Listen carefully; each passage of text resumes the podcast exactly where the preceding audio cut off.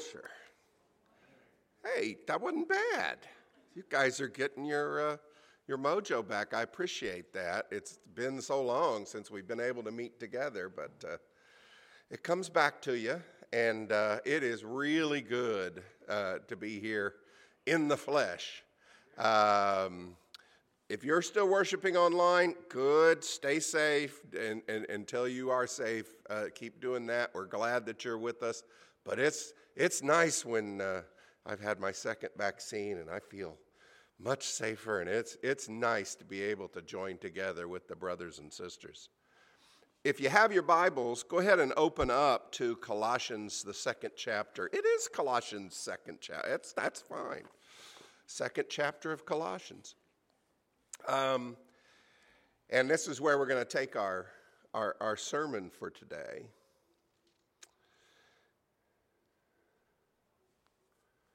We got people in here who have just been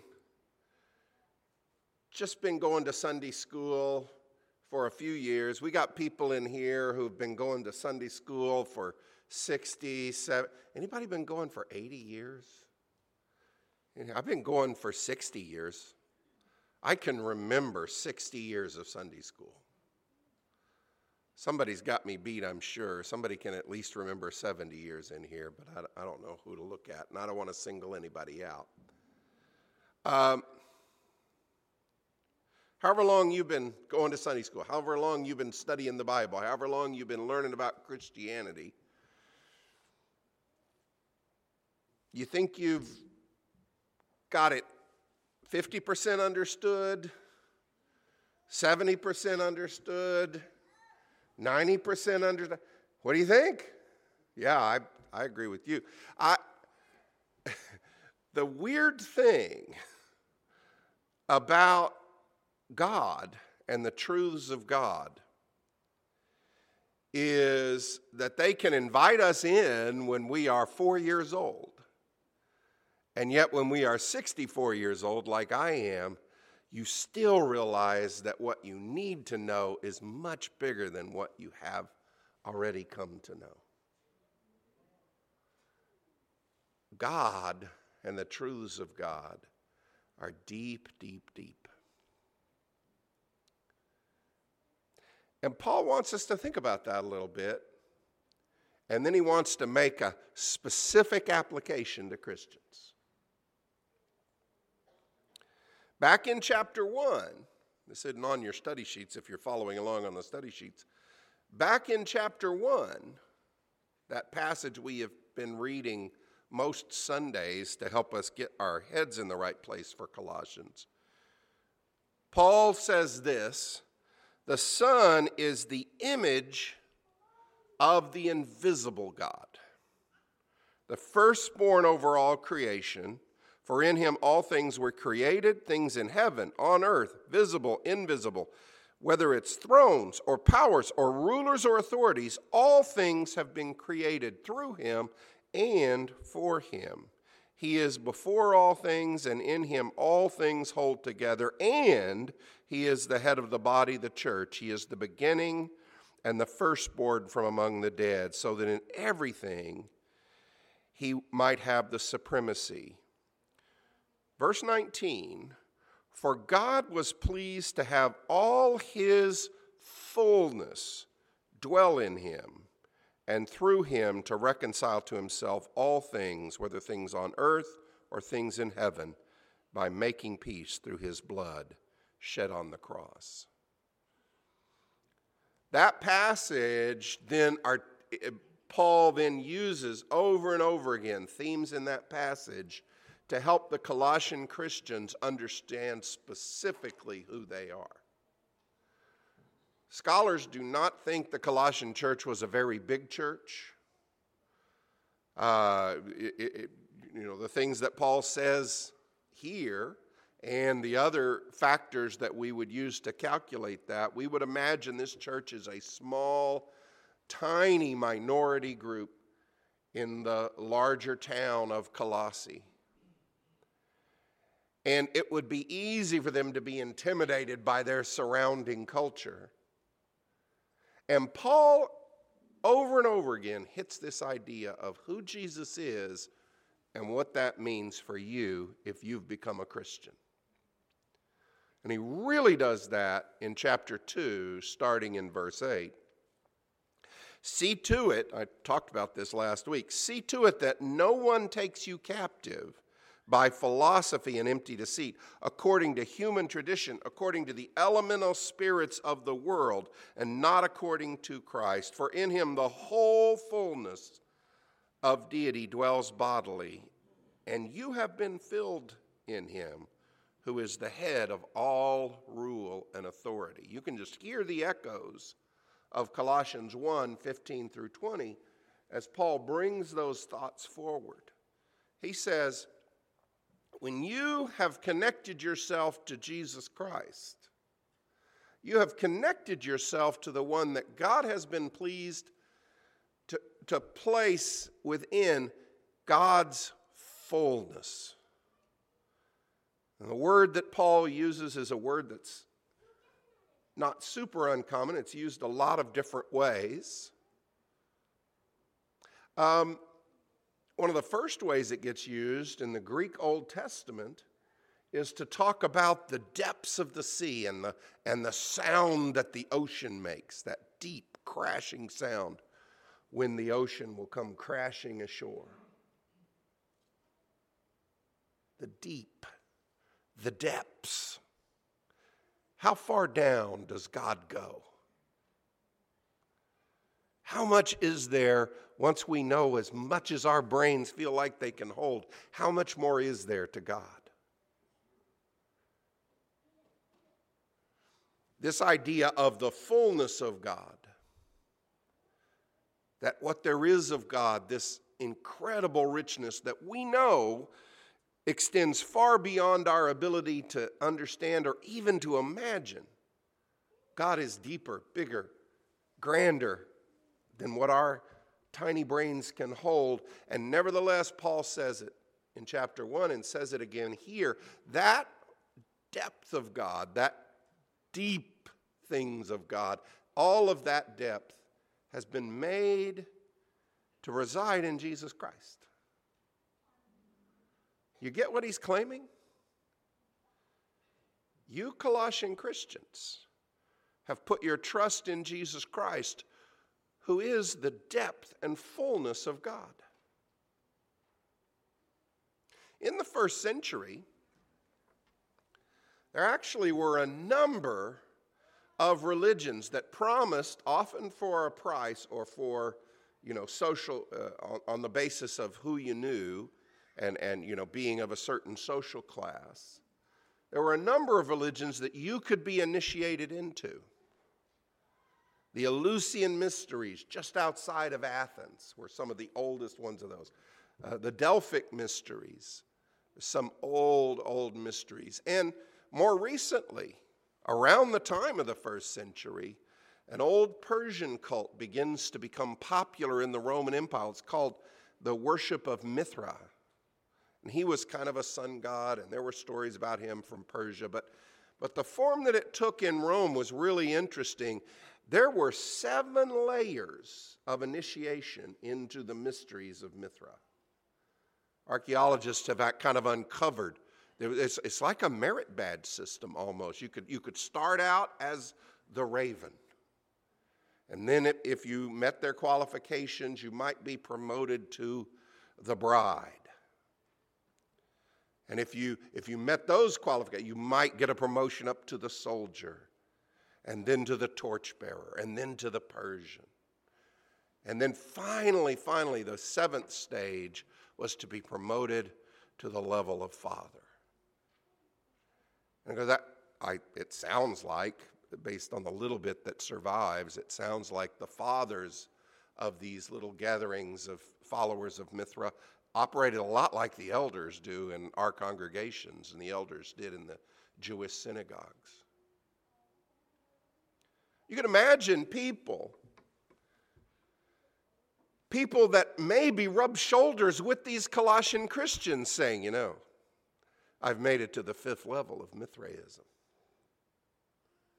I've now been initiated into the Persian. level. I'm hoping if I mind my P's and Q's in the next couple of years and if I make substantial contributions or if I keep friends with the right people, that I'll be elevated up to the sun bearer or maybe even to the father rank.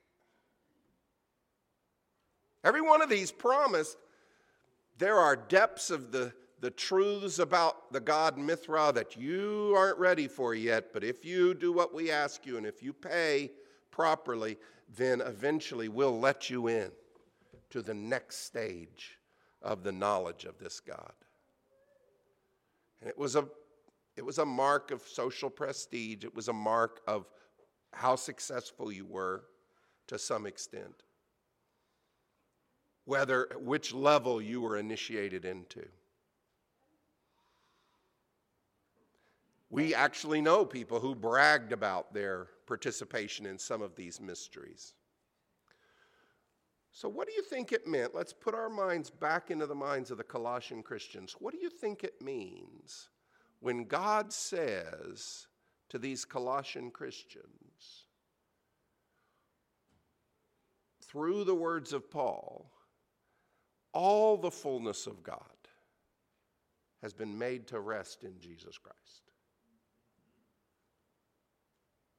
How much of what you need is being held back from you until you attain the next spiritual merit badge? How much of what you need to know about God is being withheld until you meet some human standard of achievement? Until you meet a certain level of wealth, make a certain level of number of contributions, make friends with the people who are already in the club so you can get your way. How much of that is being withheld from you? Paul says the fullness of God is in Jesus Christ.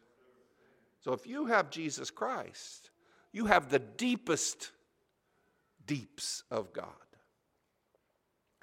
And then Paul just goes one further did you notice what he says in verse 10? The fullness of the deepest deeps of God have been made to reside in Jesus Christ. And you have been filled with him. Okay. Jeremy already blew our minds once this morning, which you really did, by the way. That was freakadelic, I gotta say. Thank you for that. Uh, freakadelic's a word, look it up.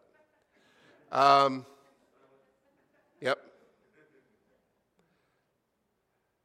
But once again, Paul's trying to blow our minds a little bit here because he says, okay, the deep things of God, that's Jesus, the, the image of the unseeable, the invisible God, that's Jesus. And now he says, you, follower of Christ, not because you deserve it, not because you earned it, not because you paid a sufficient amount of price or, or impressed a sufficient number of human beings to get this, but because of the sacrifice of Jesus Christ. Christ now puts that fullness in you. Isn't that amazing? Isn't that mind blowing?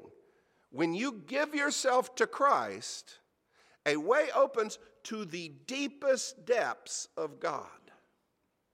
That's what Jesus Christ has done for us. And that's why he says, don't let anybody sneak up on you with philosophy or fine sounding arguments that are actually based on these things that Jesus has already the master of. Nobody can come up to you and say, well, Jesus is great, but let me add to it, you know, this important doctrine of vegetarianism.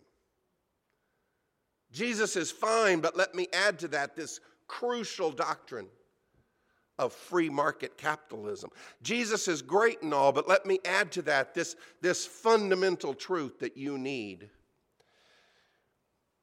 Every truth, every power, every authority, according to this, finds its proper place only under Jesus Christ. And that's true for us. That's actually true for the world.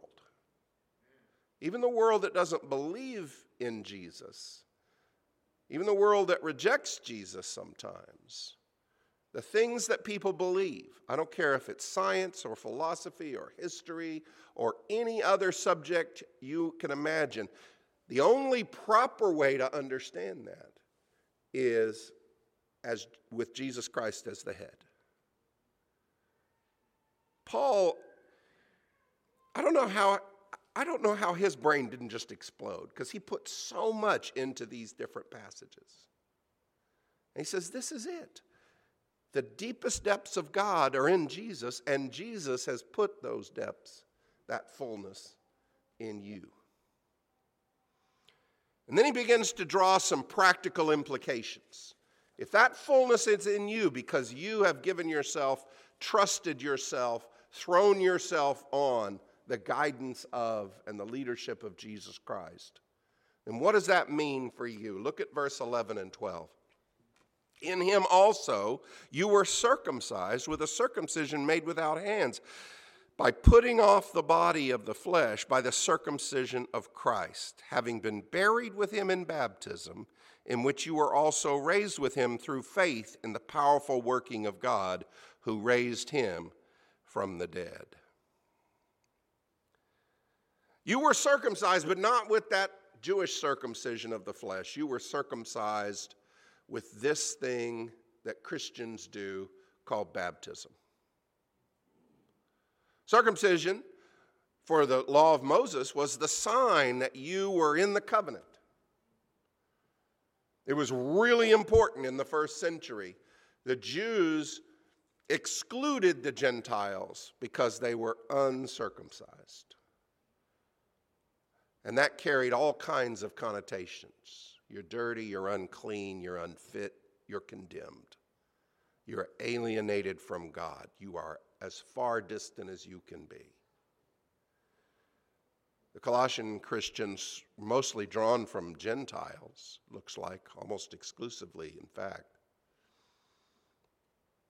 And their dealings with Jews would have been governed by the law of circumcision. You can't come in, you can't draw near. You can, at best, keep arm's distance from God and as an uncircumcised Gentile, you can hope to have some scraps. Paul says, Do you understand what happened to you when the church took you to the pool and buried you under that water and raised you up? Do you know what that means? He says, that's the now the real circumcision to mark your covenant with God. That's the covenant that matters now. Paul was circumcised on the eighth day. He, his parents had followed all the Jewish rules, and he said, That's not what I depend on. This baptism into Jesus Christ is what I depend on. Because I want Jesus, in whom is the fullness of God the Father. The deepest depths of God are in Him, and I want that. I'm connected to Him. He says, You were buried when you were baptized. Literally, kind of in our minds, reminding us what it's like to be baptized, to be shoved under that water. We think in the olden days they used to shove you face first into it. Nowadays, we kind of gently lay you backwards. But either way, it looks like a burial. And that's on purpose. Because Christianity is not you're pulling yourself up by your own bootstraps, getting some good advice from a wise teacher from the past, and beginning to put that into practice in your life, and gradually making your life a little better and a little better if you, if you work at it. The world has always been full of those kinds of stories and always will be full of those kinds of stories. Christianity's not that story. Christianity says what you have done and what has been done to you has done so much damage that we have to kill you and start over.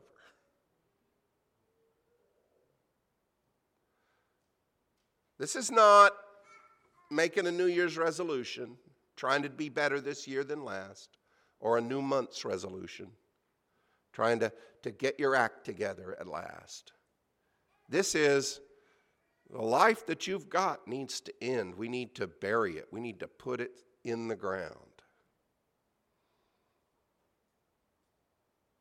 And then, Paul says, and you were raised through faith in the powerful working of God that also raised Jesus. When Christians come up out of the water, it's pictured more than just here in Colossians. Same, almost exact same imagery is used in Romans chapter 6. You are being given a new life. This is why, in other passages like John, this is talked about as, the, as being born again. Your life is starting over in that moment when you are washed in the waters of baptism. You are buried, and a new person comes up out of the water. A new life begins in that moment. And that new life is characterized by what Paul has already said the fullness, the deep, the deepest deeps of God being given access to your life and you being given access to them. So, if that's who I am now, if that's what has happened to me, I don't need to worry about someone coming up later and saying, Well, I'm glad you know about Jesus. Let me help you with this doctrine you need to add to that the doctrine of circumcision or the doctrine of this or that or the other thing. If you are connected to Jesus, you are connected to the deepest deeps of God right now. That doesn't mean you don't need to grow. It doesn't mean there's not stuff you need to learn. There, there always will be. But right now, if you're a baptized believer in Jesus Christ, you are connected to the deepest deeps of God. And that's really good news. Paul then begins to say some of why that's really, really good news. Baptism in Christ kills the power of our old life and gives us a new way to live. And then he begins to kind of tick off the things that baptism does for us, this, this baptism in Christ that we've experienced. Baptism in Christ, he says, kills the power of sin to keep us enslaved. Look at verse 13. And you, who were dead in your trespasses and the uncircumcision of your flesh, God made alive together with him, having forgiven all our trespasses. Baptism in Christ kills the power of sin to own us any longer. Sin is an enslaving power. It's not some bad habits you could get over if you just worked at it. It is an enslaving power. It was here making plans to make you a slave before you were ever born. layers upon layers upon layers of other human beings being enslaved by sin put chains on you from the time you're very young so that you are growing up enslaved to sin. Jesus Christ can break us free from that slavery. Jesus Christ says, You still have to live in the fallen world, just like I did when I took on flesh. You still have to deal with fallen people in a world that is bent away from God in so many ways. That all has to happen. And the world may be hostile to you. To the extent that you begin to live this new life, the world may hate it because the world is bent away from God in so many ways. That does not matter. The world has lost its power to intimidate you back into sin. You have been set free. Your trespasses, your sins have been wiped out, and you are no longer bound to be a slave. The good news just keeps coming. Look at verse 14. Baptism in Christ kills the power of sin to keep us enslaved. Baptism in Christ removes the unpayable debt of sin. Paul says, verse 14, this has all happened by canceling the record of debt that stood against us with its legal demands. This he set aside, nailing it to the cross. He is particularly thinking, I believe, about the law of Moses and that written code that kind of listed out all the things that you've done wrong. But it is a general principle that this is what happens in baptism. All of the debt that you've accumulated, all of the wickedness that has scarred your soul and that you have participated in to scar other people. That debt is too big for you to ever be square with God again, to come back and to be reconciled with God. You stand as a condemned sinner under that debt. And miracle of miracles, grace upon grace, that debt has been paid. It's been wiped out. That's what Paul says. How many of you know to the nearest dollar how much debt you have right now? Okay, I'm impressed because I could not tell you. I, I could tell you to the nearest, I don't know, but not, not to the nearest dollar. But it's more than I want, I'll tell you that.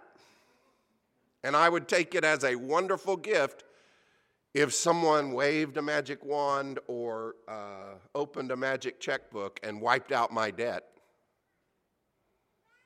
And that's just money. That's just money. Paul says, here's what's happened in Jesus Christ to you, Colossian Christians. Here's what's happened in Jesus Christ to you, Wilshire Christians. The debts of sin that you don't, it's painful for you, for you to even remember how bad those are. Jesus Christ has paid that debt for you. Now, you still may get those whispers in your head that come to you when you're tired, when you're depressed, when you're run down, that say, You're not. You're not really pleasing to God. God's not really pleased with you. You're not really reconciled to God. God, God, God doesn't want you. Because of what you did, let's remember this one. And and because what you said, let's remember that one. And and because for the way that you acted, let's remember this other one. You may get that whispering in your ears, but that's a lie. Jesus Christ has reconciled you to God, He has wiped out the debts you owe. The good news keeps coming. Look at verse 15. What happened when Jesus died on the cross is this He disarmed the rulers and authorities and put them to open shame by triumphing over them in Him. In the world of the Colossians, the rulers and authorities included all kinds of things, both visible and invisible. The rulers and authorities included any spiritual powers that someone tries to scare you with, or spiritual secrets that someone says, if you'll just join our group, we'll share those secrets with you. They also included just the overt powers of the government and of the economy and of the slave system and all of the other things that were oppressive to different members of this congregation.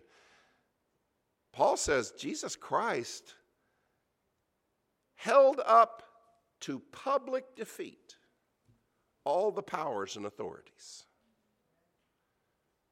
that try to stand against what he wants to do. Held them up to public defeat by triumphing over them in his cross, by overcoming them, by dying on the cross. Theologians have wondered and wondered how did that happen and how does that work? And we could spend a whole other sermon trying to parse some of that out. We don't need to do that right now. Just understand this. Let nobody come to you with talk of spiritual powers or authorities that separates you from Christ. That's not possible. And let nobody come to you with talk of temporal powers and authorities, the government, the economy, social pressure, political climate. Don't let anybody come to you and say, well, these powers are just so great, we're going to have to ease up on our relationship to Christ to deal with these powers. Don't let anybody tell you that. It is also a lie. Jesus Christ, well, we've already learned in chapter 1, Paul's making use of here in chapter 2. Jesus Christ is head over all those authorities. I understand that people, without thinking about Jesus Christ, can go in a lot of crazy directions and tell you you have to go with them or else. No power, no authority, no claim of dominion whatsoever can be allowed to separate you from your trust in Jesus Christ. Furthermore, you already know, even if you can't figure out how, you already know that every power, every authority, every movement, every spiritual power, every physical power, all of those things only are going to end up making sense and are only legitimate to the extent that they are brought under the headship of Jesus Christ. You already know that, Christians. Paul says to the Colossians, You already know that. He wants them to learn more. He wants us to learn more. He wants them to grow more. He wants us to grow more. But he says, right now, not because of who you are, but because of what Jesus Christ accomplished by dying on the cross, right now you know that the fullness of God gives you power over all of those powers and authorities so that they will not stand between you and God. Christians, right here today, why does that matter for us at Wilshire? Why does that matter?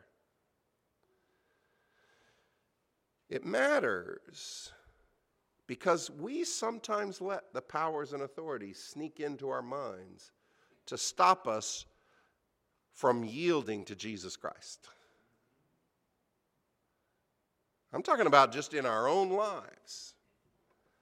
We let spiritual powers, temptations, we let physical powers, intimidation, peer pressure, whatever you want to call it, sneak into our lives and say, Nope, I know that you feel Jesus wants you to grow like this. I know you feel Jesus wants you to say this. I know you feel Jesus wants you to do these things, but you can't right now because you're in the grip of these powers. This sin has you, this temptation has you, this weakness has you, this uh, social situation binds you.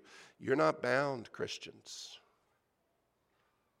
If you want to move ahead to let Jesus Christ take over more of your life, no power can stop that. No power can stop it.